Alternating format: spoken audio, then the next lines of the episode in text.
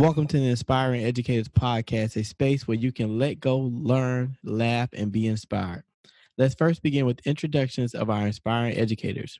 Inspiring educators, introduce yourself. Hi, everybody. It's Laila um, at Miss Laila Nur at M S L A I L A. Yeah, L A I L A N U R. Um, educator motivator coming to you from Los Angeles. I am currently teaching at an all girls middle and high school. I'm the CPN regional coordinator for LAUSD, and this is my sixth year um, as a Math for America master teacher. This week, I am grateful for um, a support system.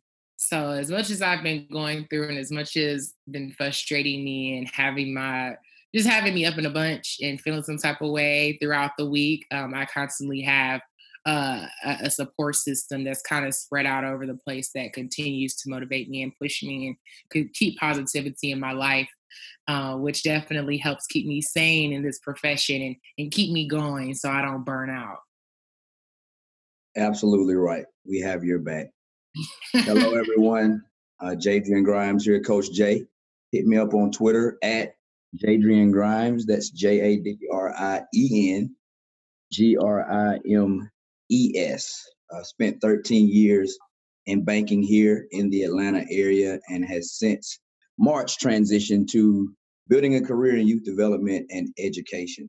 Um, what I'm grateful for this week, um, don't know, I'm sure everyone has heard there was a major, major storm that ripped through uh, the panhandle of Florida and South Georgia on last Wednesday, Thursday. Um, that's originally where I'm from, South Georgia. Um, and the place looks totally different now. Um, I was there on Friday, but just thankful that my family's okay. Um, some material things can, you know, be replaced, but we're just thankful to God for life, health, and strength as well as it is. And uh, if you get an opportunity, just send up a prayer for everyone in the Panhandle and South Georgia. Um, it's going to take a major rebuilding effort. So I'm just grateful that everyone is okay. Amen. This is Dr. Christopher Childs, the academic rock star. I'm a mathematics specialist.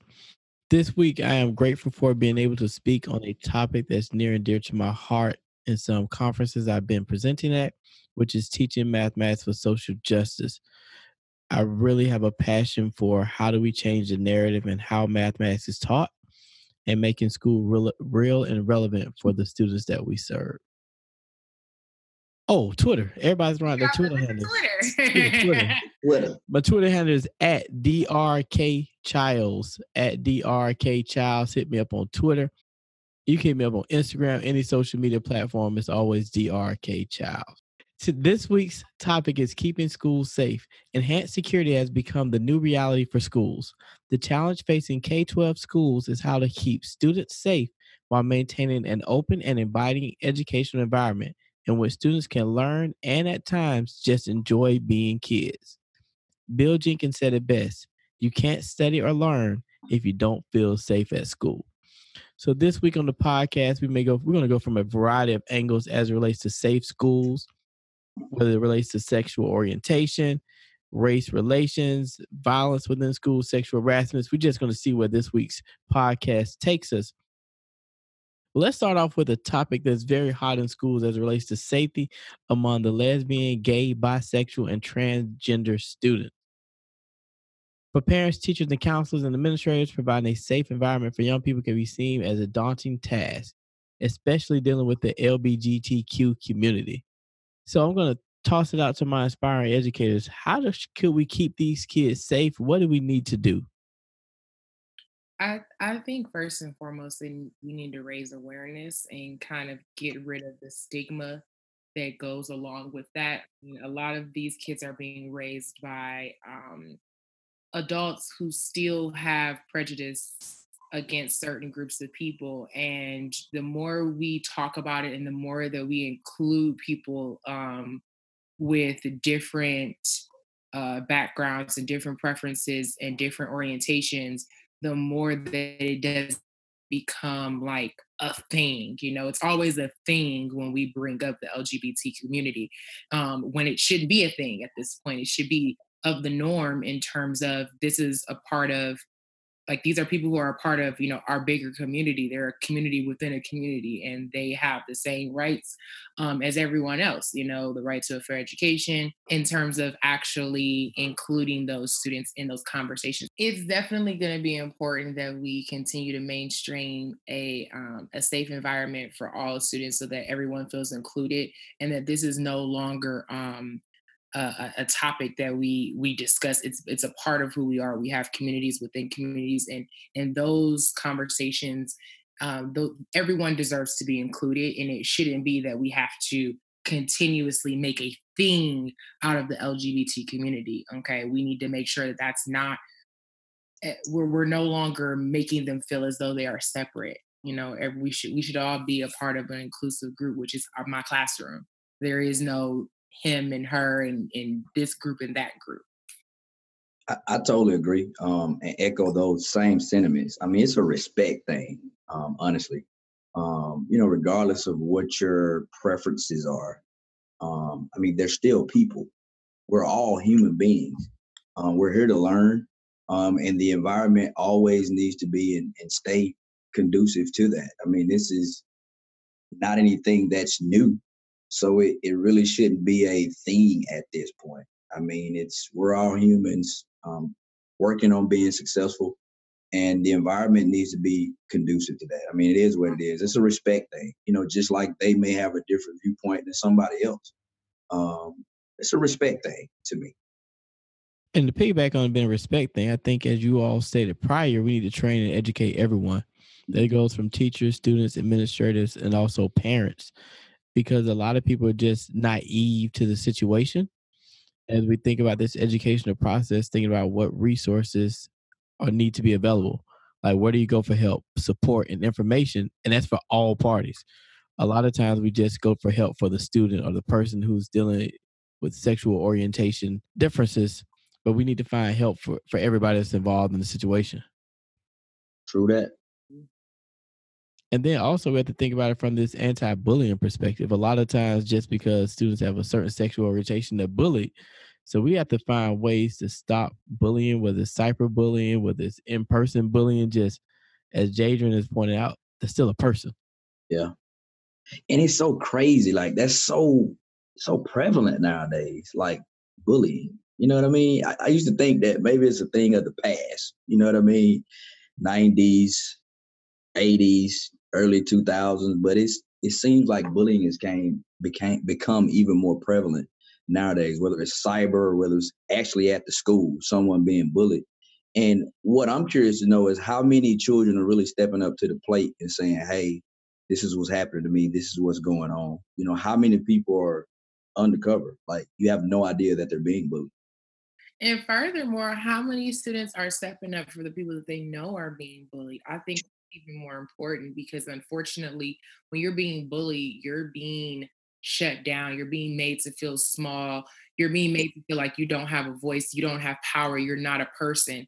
And so those people don't feel empowered to speak up for themselves. They don't feel the power to to say, "Hey, like that's not okay for you to treat me this way or talk to me this way." So when there you see someone being treated in that way, are you actually stepping up and saying, "This is not okay"? Either A, I'm going to step in or B, I'm going to let somebody else know about what's going on because it's it's that person in that situation is just like when we talk about people who are in abusive relationships etc you know the, that individual in that situation clearly cannot defend themselves. They can't stand up for themselves. Otherwise they would have already done it and it wouldn't be a bullying situation. So they're they don't have the ability or the capacity at that moment in time to stand up for themselves. Are people noticing things and saying this isn't okay. Let me figure out how i can help. And the crazy thing of the crazy thing about bullying, one in five students has reported being bullied. Wow. Twenty so percent of students have reported. So if you think about if you have a class of 30 students, a significant portion of your students have been bullied, statistically speaking. I was bullied. Mm-hmm. Oh wow. Yeah. Did you you seem like you fought back though? I knocked her out. No, I'm just playing. No, okay. but at the time, I didn't. I grew up with really low self esteem, and I didn't know who I was as as a kid. And you know, I was the the tall girl with the features that didn't fit her body yet. You know, I had full lips and big knees and I'm lanky and you Mm-hmm. know how like I was I was out of place and I didn't know how to own who I was. So I couldn't stand up for myself. You know, it just took for me to kind of get out of those situations or re like reorient myself in the space that I was in because you know I know I know I didn't tell anybody you know because then you feel weird trying to I, I don't know it's just a kid thing you feel weird having to step up and and and and and speak up for yourself or talk about this thing that's happening because I don't know that there's something else that goes along with saying like not only am I being bullied for this, but then I'm gonna be telling on somebody, so I'm gonna be bullied for telling, and, you know, and it's, it's a whole thing. So Yeah. it uh it definitely was something that I it took me a while to get through. And I think it actually took, I think my mom eventually found out and she like pulled up on the other girl's mom, like, yo, your daughter needs Pull to yeah, so but that's what I mean in the same sense. Like we there other usually needs to be a third party to intervene. The kids can't do themselves. Have either one of you all had to deal with students uh, that were being bullied or were the person that was bullying someone else, like in one of your classrooms? So I've had to deal with students being bullied, and I had a zero tolerance for if someone was being bullied. Period. Gotcha. Yeah. And I was the type. If you bullied my student, you had to bully me. Yeah. So, and we had conversations about the importance of not bullying each other. And as Laila pointed out earlier, the importance if you see someone getting bullied, in my opinion, you're just as guilty as the person doing the bullying. Absolutely. I know for me growing up, I was always one of the smallest kids in my class or at the school. Yeah. So in order to not be bullied, I, that's why I got a quick tongue, a quick jokes, and can Yeah. literally talk trash with the best of them. Yeah. Because I was gonna at least talk enough trash or joke with you enough so you wouldn't bother me. Yeah, I think as teachers we got to be kind of. I mean, we already see our students like our kids, but I think we got to be really defensive when it comes to seeing things like that. I mean, like Chris said, I when I see students in those situations, I pull up like it's my child, like I'm their age, and okay, we want to do this. Let's go then. Like we want to, we want to talk about them for X, Y, and Z. How about I pull up on you about X, Y, and Z? Yeah. and A, B, and D, and E, F, and G, and H, and I, J, K. Because we can keep going with this about our differences, or you can just ad- uh, acknowledge the fact that we just have differences, and that's not something to actually like. That's literally how someone was born. Like we're talking about things that someone can't help. Otherwise, maybe they would change them. Mm-hmm. And even if they could, maybe they still don't want to. But that's who they are, and they love themselves. It doesn't matter what you think about somebody else. Like you're imposing your thoughts and your beliefs and your opinions about the world on somebody else who may just as well love themselves exactly who they are. Nobody cares about your opinions and your feelings. It has nothing to do with you. Stay in your own space. If you have an issue with yourself, have an issue with yourself. And it's still, and to that same effect, we need to make sure that we're acknowledging or not acknowledging, but looking at those students who may have those issues with themselves and may potentially be projecting those on other kids and end up being the bully because they have their own things that they're going through. So this bullying leads into school violence, but I want to give our listeners a couple ways to help students feel safe. Establishing establishing clear school policies and reinforcing goals. Assessing school, classroom, and self. Encourage reporting. Be more approachable. Teach about bias. Involve parents, family, and community members. Inspire ally behavior and encourage students to be active. Because when we think about what's going on in this world with bullying in our schools, that oftentimes leads to the school violence that we're seeing within our school system. Yeah. And let's be frank, school violence in return in regards to school shootings Mhm. or students bringing weapons to school. So let's talk about these school shootings because a lot of times they're the result of bullying. What are your thoughts on what's possibly causing them or how can we possibly stop these from occurring? Ooh.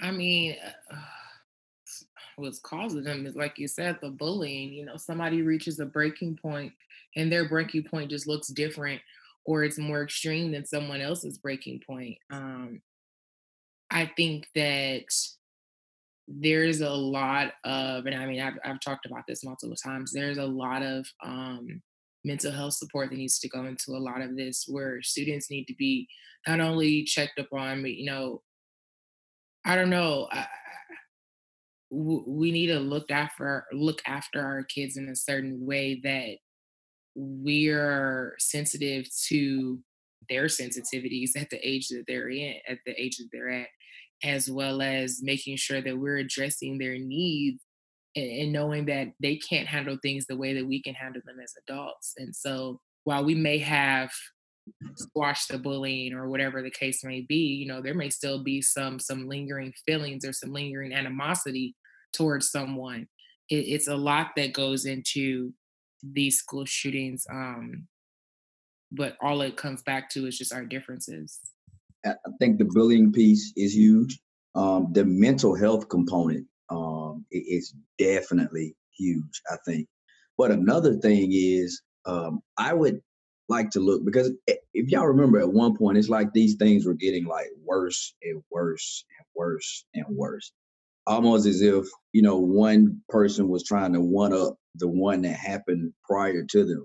You know, maybe some of these individuals are loners, like, and they want to be known for something, which why would you want to do this? But, you know, I think that's where that mental health piece comes in. Like, you know, what are we doing about that? On a uh, on a daily basis at schools, in schools. Because it comes back to like the feeling like, small and feeling yeah. insignificant. So it's like if I've been feeling small and insignificant and and and and, and not and powerless this entire time, well now i show you who does have the power i have the power to take a life i have the power to harm and, yeah. and, that's not a power that you have so i'm the only one with it i'm top dog now so we come to fighting these these uh, these hierarchies or, or, the way kids feel mm-hmm.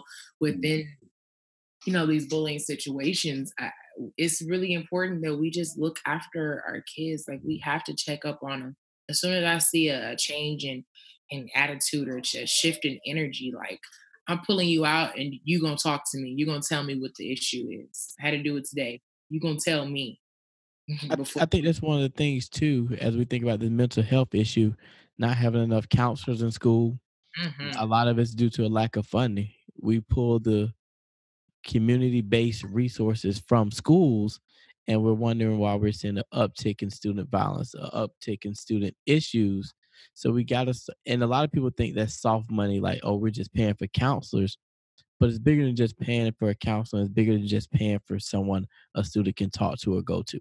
Yeah, way bigger. Mm-hmm. Way bigger. I, I, have no problem with calling it a counselor or someone that the child can go and talk to. Like that's perfectly acceptable. I think that we we uh, underestimate the power of the people that have the ability to do that and, and know how to have those conversations with kids or people in general and know how to help them or give them tools in order to be successful in order to empower themselves.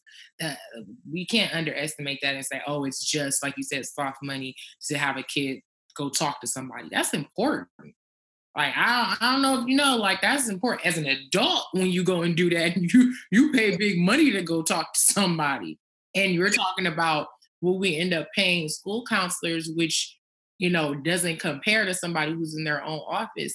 It, it, yeah. it, it's well worth it. It's well worth it considering our kids that go through so much and the things that they experience in the per, in the in the situations that they live in at home that nobody knows about and they have nobody to talk to and nobody to go to. It's yeah. worth it as we wrap up this topic on keeping schools safe, we went a different couple different directions what are some of your final thoughts in regards to this topic? We need to have armed, find the money to get armed people at the school, armed security. You, they at least need to have one person that's there that specializes that will actually do the job. I think at every school we find the money for or funding for everything else. Um, I may not agree with it, but we find the money for it and they figuring out how to make it happen. Um, because I just children shouldn't have to come to school, you know, scared or terrified that something may happen to them.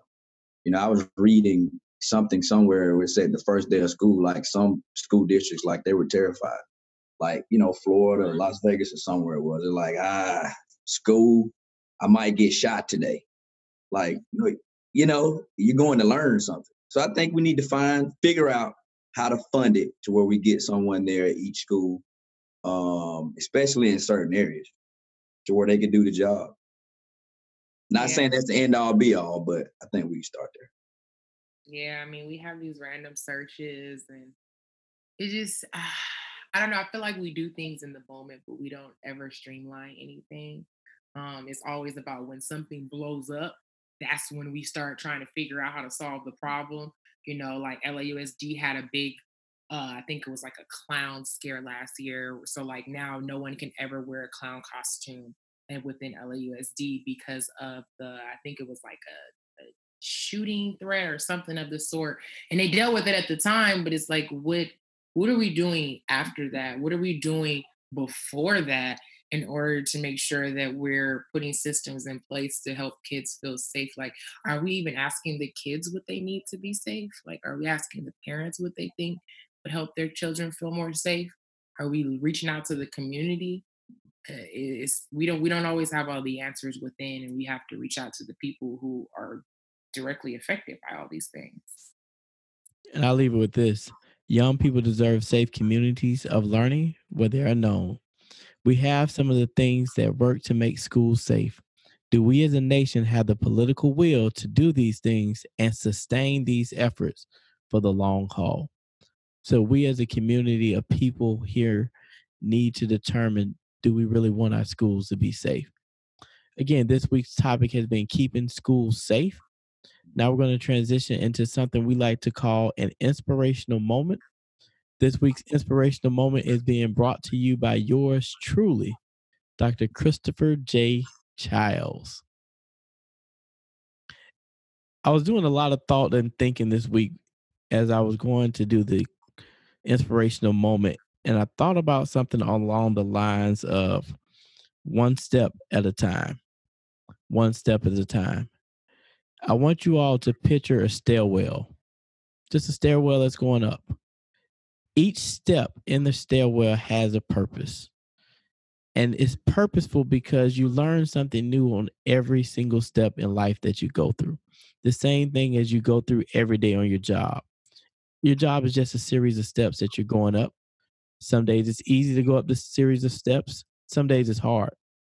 Some days you may stumble, some days you may fall down the steps but every day every step is a learning experience and stop looking at how many steps you have left to go and don't even just look at how many steps and how far you've come but look at the moment and enjoy the step that you're on right now that step in that moment that you're on right now has a purpose a purpose that's going to prepare you for the steps that you have yet to get to the key is enjoy each step move forward on the steps and just have fun in this thing we call education.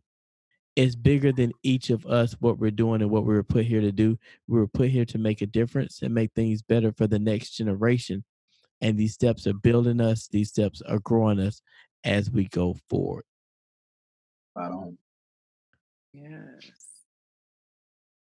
Every week we have a great group of hosts on the podcast. Any final thoughts from the inspiring educators? let's just continue to do what we can um, as educators, um, as pillars in our communities to keep our schools as safe as possible. Um, because again, the main thing is the children every day, their safety, um, and making sure that they get a quality education. So let's just continue to do our parts um, on a daily, even when we get tired. Um, let's just push through it because it's a much bigger purpose and what we're looking to do. Um, and you educators out there that are listening to us, just continue to be great thank you so much for what you do every day on a daily basis. Yeah, I would say be alert, be aware, and be thorough. You know, we can't overlook even the small things. We got to make sure that we're looking at every little thing, you know, especially when we get to know our students, we notice the small things. And it really matters. Make sure that you are aware you are present like chris said like you're present in the moment and you see your kids for who they are in that moment and what's going on in their lives and be nosy i think i told us this a couple weeks ago be nosy ask questions talk to kids mm-hmm. pry i pried today and i will pry every single day and i have no qualms about it I like how she said every single day she's going to do it. And I encourage you, our listeners, to do the same. This week's challenge to our listeners Let us know what you're doing to keep your school environment safe, or if you have any tips and topics, reach out to us on social media, hashtag inspiring educators. Until the next episode, we out. Bye. Later. Chuck. There you go.